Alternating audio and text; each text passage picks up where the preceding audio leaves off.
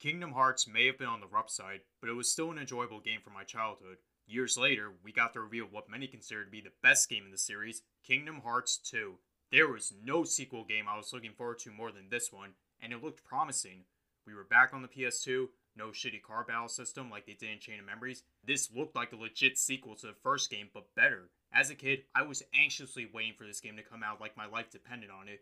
Since it was going to release March of 2016 in North America, that was going to be the perfect birthday gift for me until I found out it was releasing three weeks after my birthday.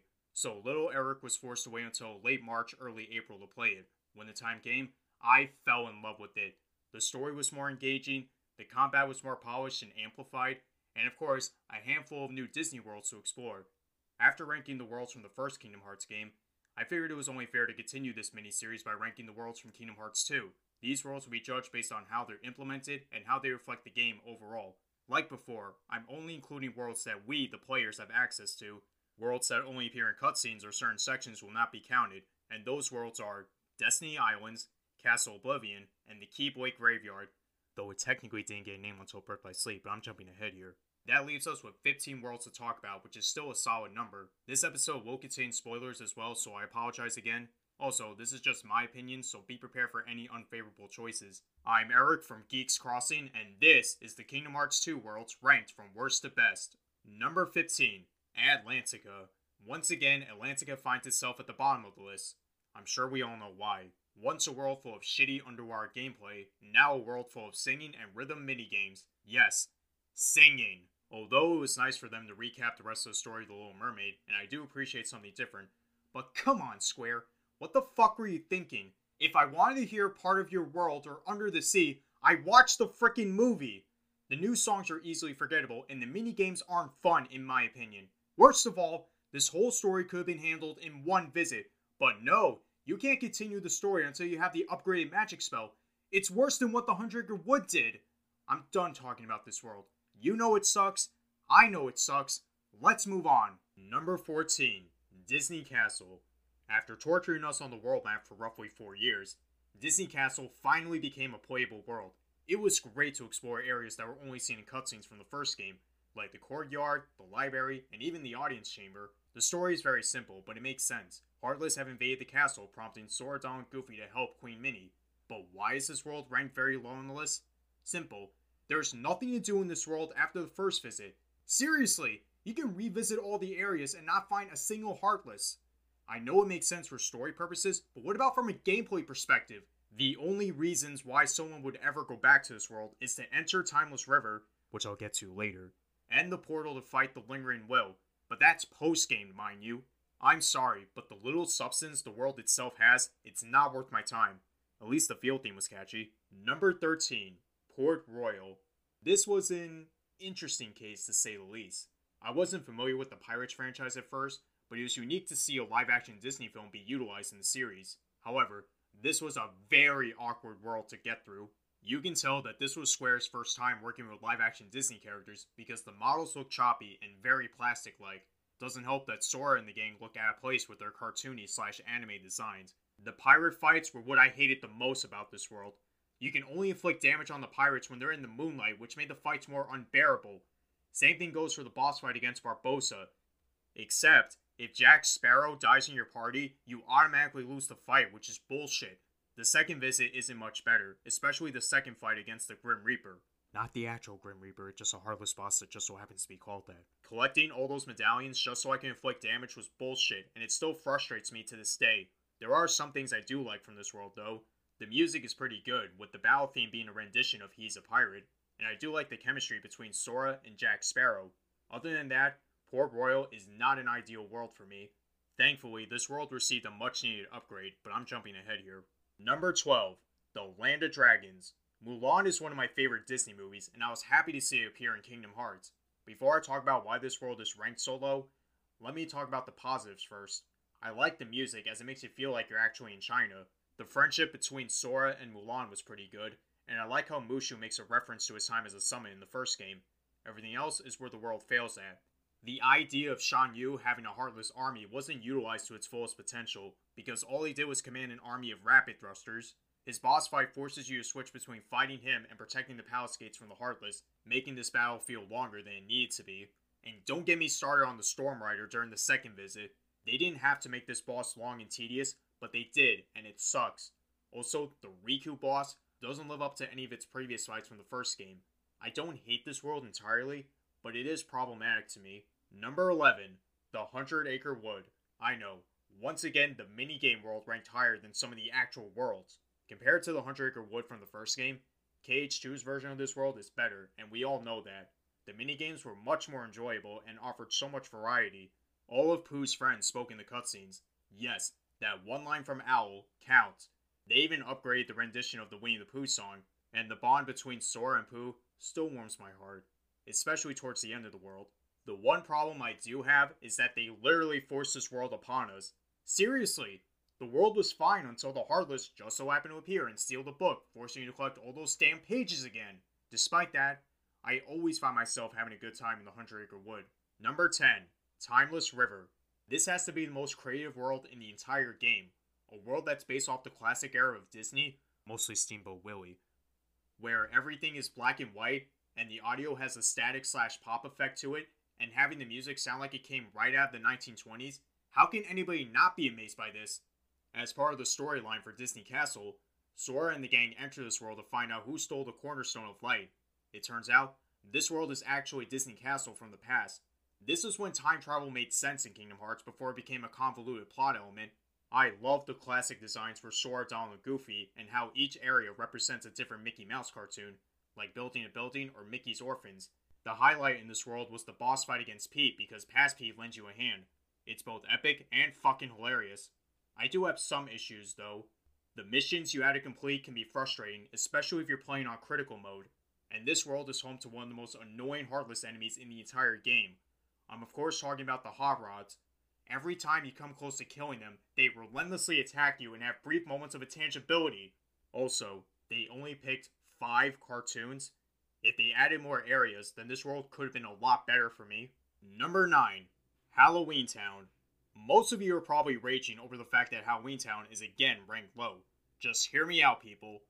For the record, I enjoyed Halloween Town much better in this game than the first one. It was great to see the world recap the rest of the story of the film, although it feels more like a sequel. Sora and the gang reunite with Jack Skellington as they try to stop the Heartless from invading Christmas Town, which means we not only get to explore Halloween Town, but Christmas Town as well. The final mixed version of the game went above and beyond to make Christmas Town feel different by making Sora, Donald, and Goofy switch from Halloween to Christmas forms depending on which part we visit. Also, the music changes from that rendition of This Is Halloween to a joyful Christmas theme. The highlight for me personally was having Maleficent appear and revive Oogie Boogie. In the first game, we only see Maleficent appear in maybe one or two scenes in certain Disney worlds, so having her stay for majority of the first visit was refreshing to see, and the second visit does a good job conveying the message of giving rather than receiving. However, the boss fights are still a disappointment in this world. The Prison Keeper was way too easy, the Oogie Boogie boss is even more annoying because you're forced to switch lanes so you can keep launching those blocks on his platform. The experiment boss from the second visit barely gives you a chance to breathe. I'm sorry to all you Halloween Town lovers, but this world is always problematic when it comes to boss fights. Number 8.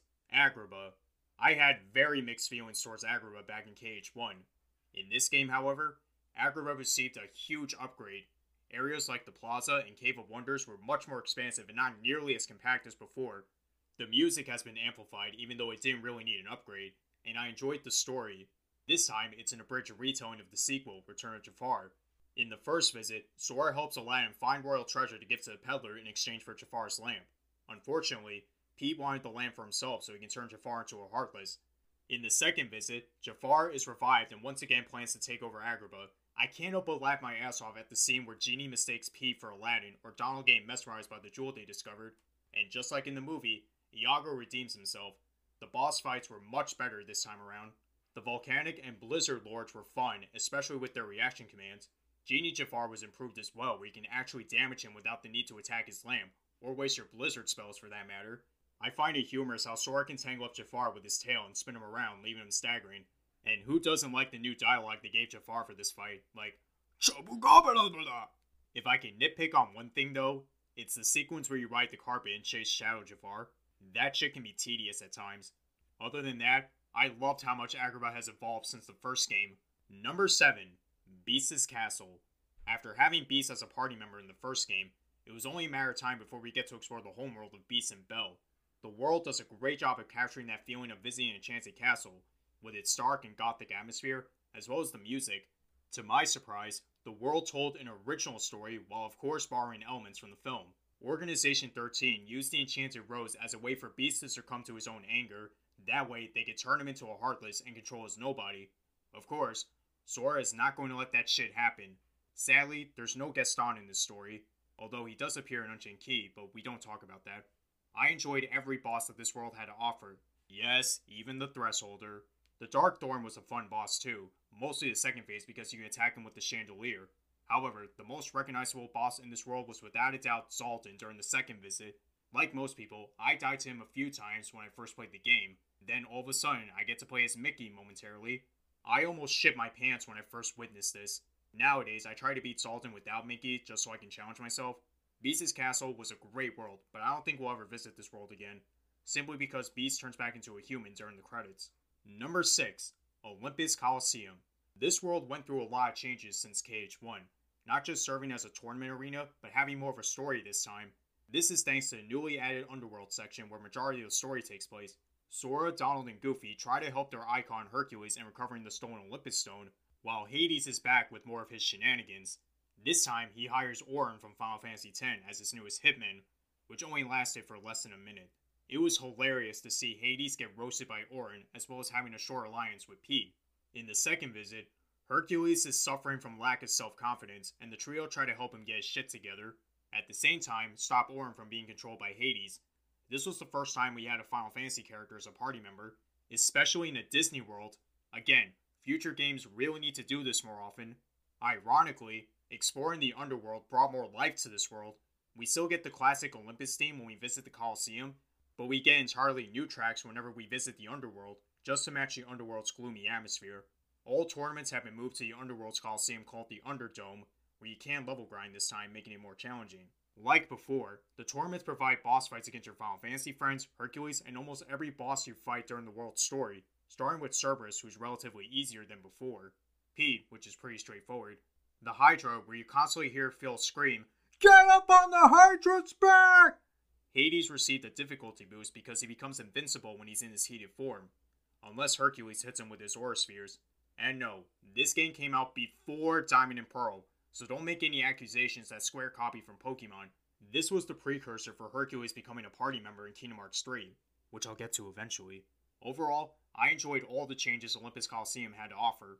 Number 5, Pride Lands. To start off the top 5, we have Pride Lands, one of the most hated worlds in this game. Already I can hear people yelling, What the fuck is wrong with you? Pride Lands sucks! Just skip this world! Believe me, I hear that shit all the time. Before I explain why I love this world, let me address the obvious negative factors.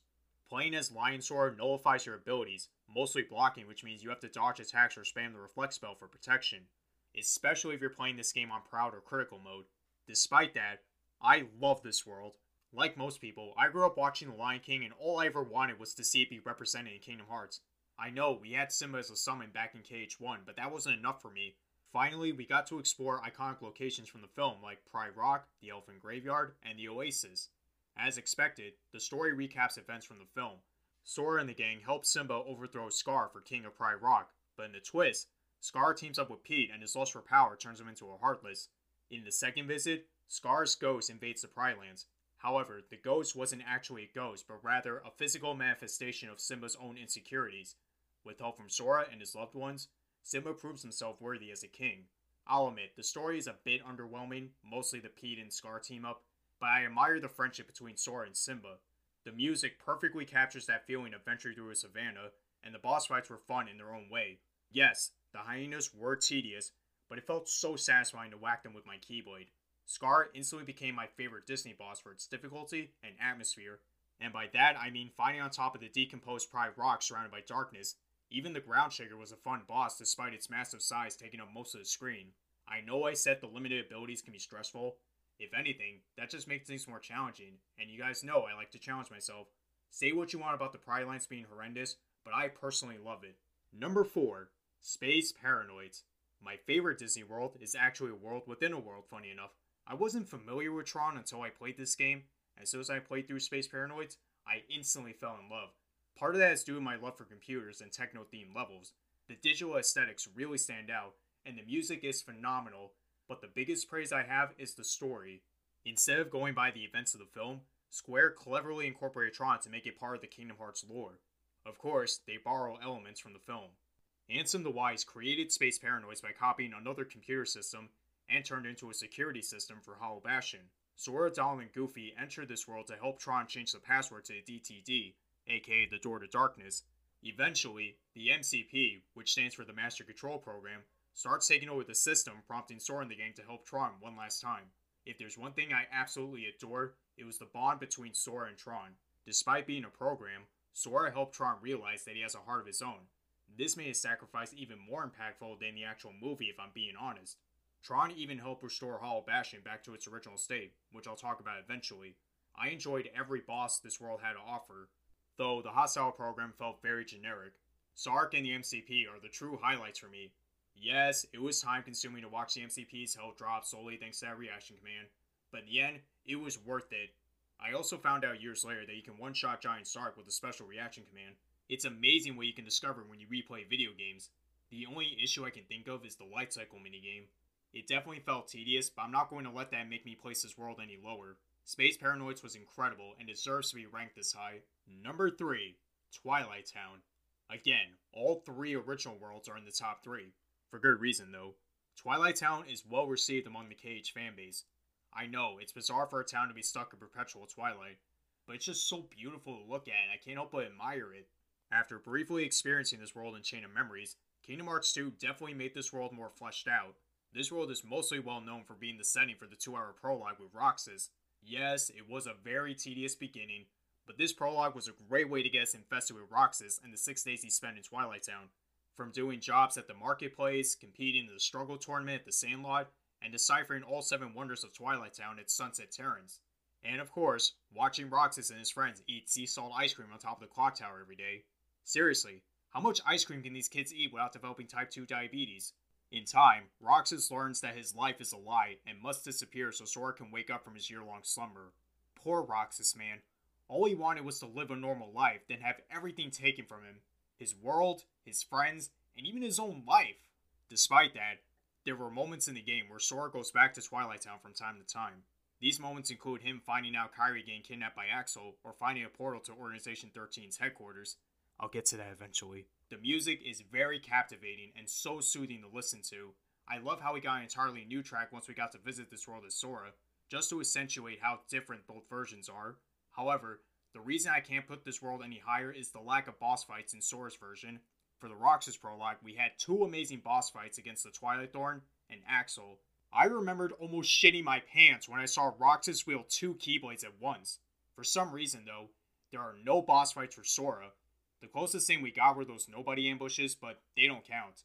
Before I forget, this world is also connected to another world, that being the Mysterious Tower. Because this world is very small, it wouldn't make sense to put it in its own placement. Mysterious Tower has no relevance in the story aside from the beginning, but it was a clever way to introduce Master Yensid from Fantasia.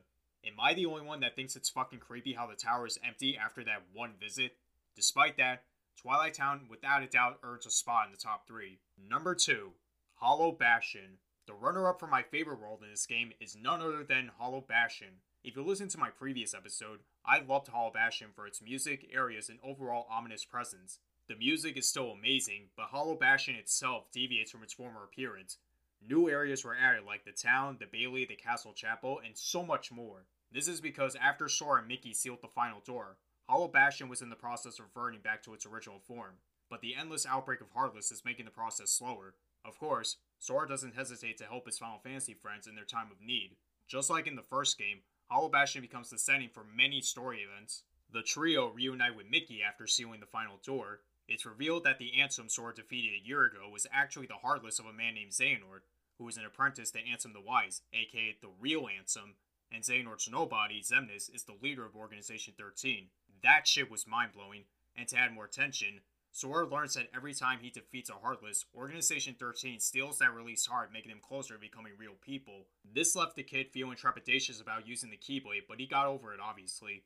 The Heartless invasion was one of the most epic moments in the entire series for me, because we got to see a lot of characters fight off the Heartless, like Leon, Yuffie, Cloud, and even Stitch who appears in this world for some reason. Hey, I'm not complaining. More Disney power, am I right? Fighting a thousand Heartless at once was intense, even though you can easily win by spamming reaction commands. Looking back, I'm flabbergasted that the only story boss we had was Demyx. You know, dance, water, dance! Most people hate this boss, but I personally love it. And Demyx is such a clown, you can't help but love him too.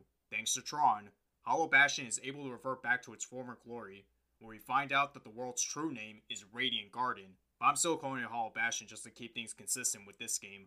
Sephiroth returns as a secret boss in Hollow Bastion, where he's a lot easier than before. Beating him will treat you to a fight between Cloud and Sephiroth, as if this game didn't have enough fan service. The game's final mix version added the Cavern of Remembrance to this world, an underground area where the most difficult Heartless and Nobodies reside. Completing this area will grant you access to the data battles, arguably the most difficult fights in the game. Hollow Bastion improved a lot since the first game, but there's one world I find to be slightly better. Number 1. The World That Never Was. My favorite world in Kingdom Hearts 2 is the world that never was the main world where Organization 13 and the Nobodies reside. This was the final location in Sora's journey, and it doesn't disappoint whatsoever. The world is massive, and it has so many great areas to explore, starting from the Dark City where nobody lives. Get it? Nobody lives here? Because this is a nobody world and no one actually lives here, except the nobodies despite not being classified as real people? I'll see myself out after this episode. Then we get to explore the castle that never was, that feels like a world of its own with all the areas you can explore, such as Nothing's Calling, Proof of Existence, Ruin and Creation's Passage, and that's just a few, mind you. The music is so god tier that I wouldn't be surprised if God himself composed the music. As expected, a lot of story events transpire.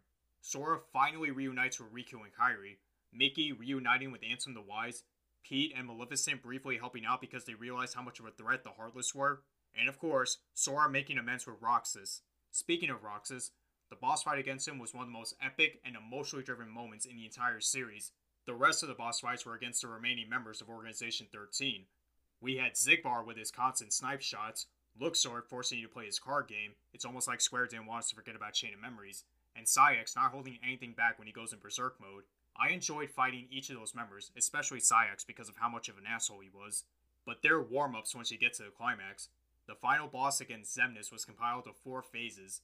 In Phase 1, Sora fights Xemnas alone, where you both defy the laws of gravity by fighting while climbing a skyscraper. Hey, I'm not complaining.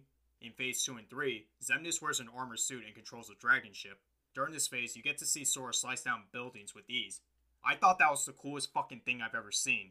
Until you get to the last phase where Sora and Riku take on Xemnas one last time. I forgot to mention that Riku becomes a party member towards the end of the game, which was amazing. Final Xemnas is undoubtedly the best fight in the entire series. This fight was so intense that you were forced to play as Riku momentarily to save Sora. Once you get Xemnas to his last percentage of health, he'll unleash over a thousand fucking lasers that you have to block while your lives depend on it. Quite literally in this case. Then you're treated to a cinematic sequence of Sora and Riku delivering the final attack. Even today, these moments still get me hyped to watch despite playing this game for over 15 years. The world that never was not only served as a perfect setting for the game's climax, but it is one of the best worlds in general. I didn't waste any time putting this as number one. With that said, my list has been concluded. It seems like Square Enix learned from their mistakes and wanted to make the worlds better, and they succeeded for the most part. Kingdom Hearts 2 had the best selection in Disney World so far, and I love each of them in some sort of capacity. Yes, even Atlantica. And the fact that we got to visit majority of those worlds twice over the course of the story was unbelievable. It definitely made the Disney worlds more relevant this time around. Although, some like to argue that the second visits act as filler. That's debatable. Before we get to Kingdom Hearts 3, we have a few quote unquote side games to talk about. I know the numbered entries are what people give a shit about the most, but some of the other games in the series introduce new worlds as well. So I think it's only fair we save Kingdom Hearts 3 for last. Regardless, Kingdom Hearts 2 continues to be my favorite game in the series, and I recommend playing it when you get the chance. This has been an episode of Geeks Crossing. What are your favorite worlds in Kingdom Hearts 2? Subscribe and join our Discord server. Thank you for listening and have a great day.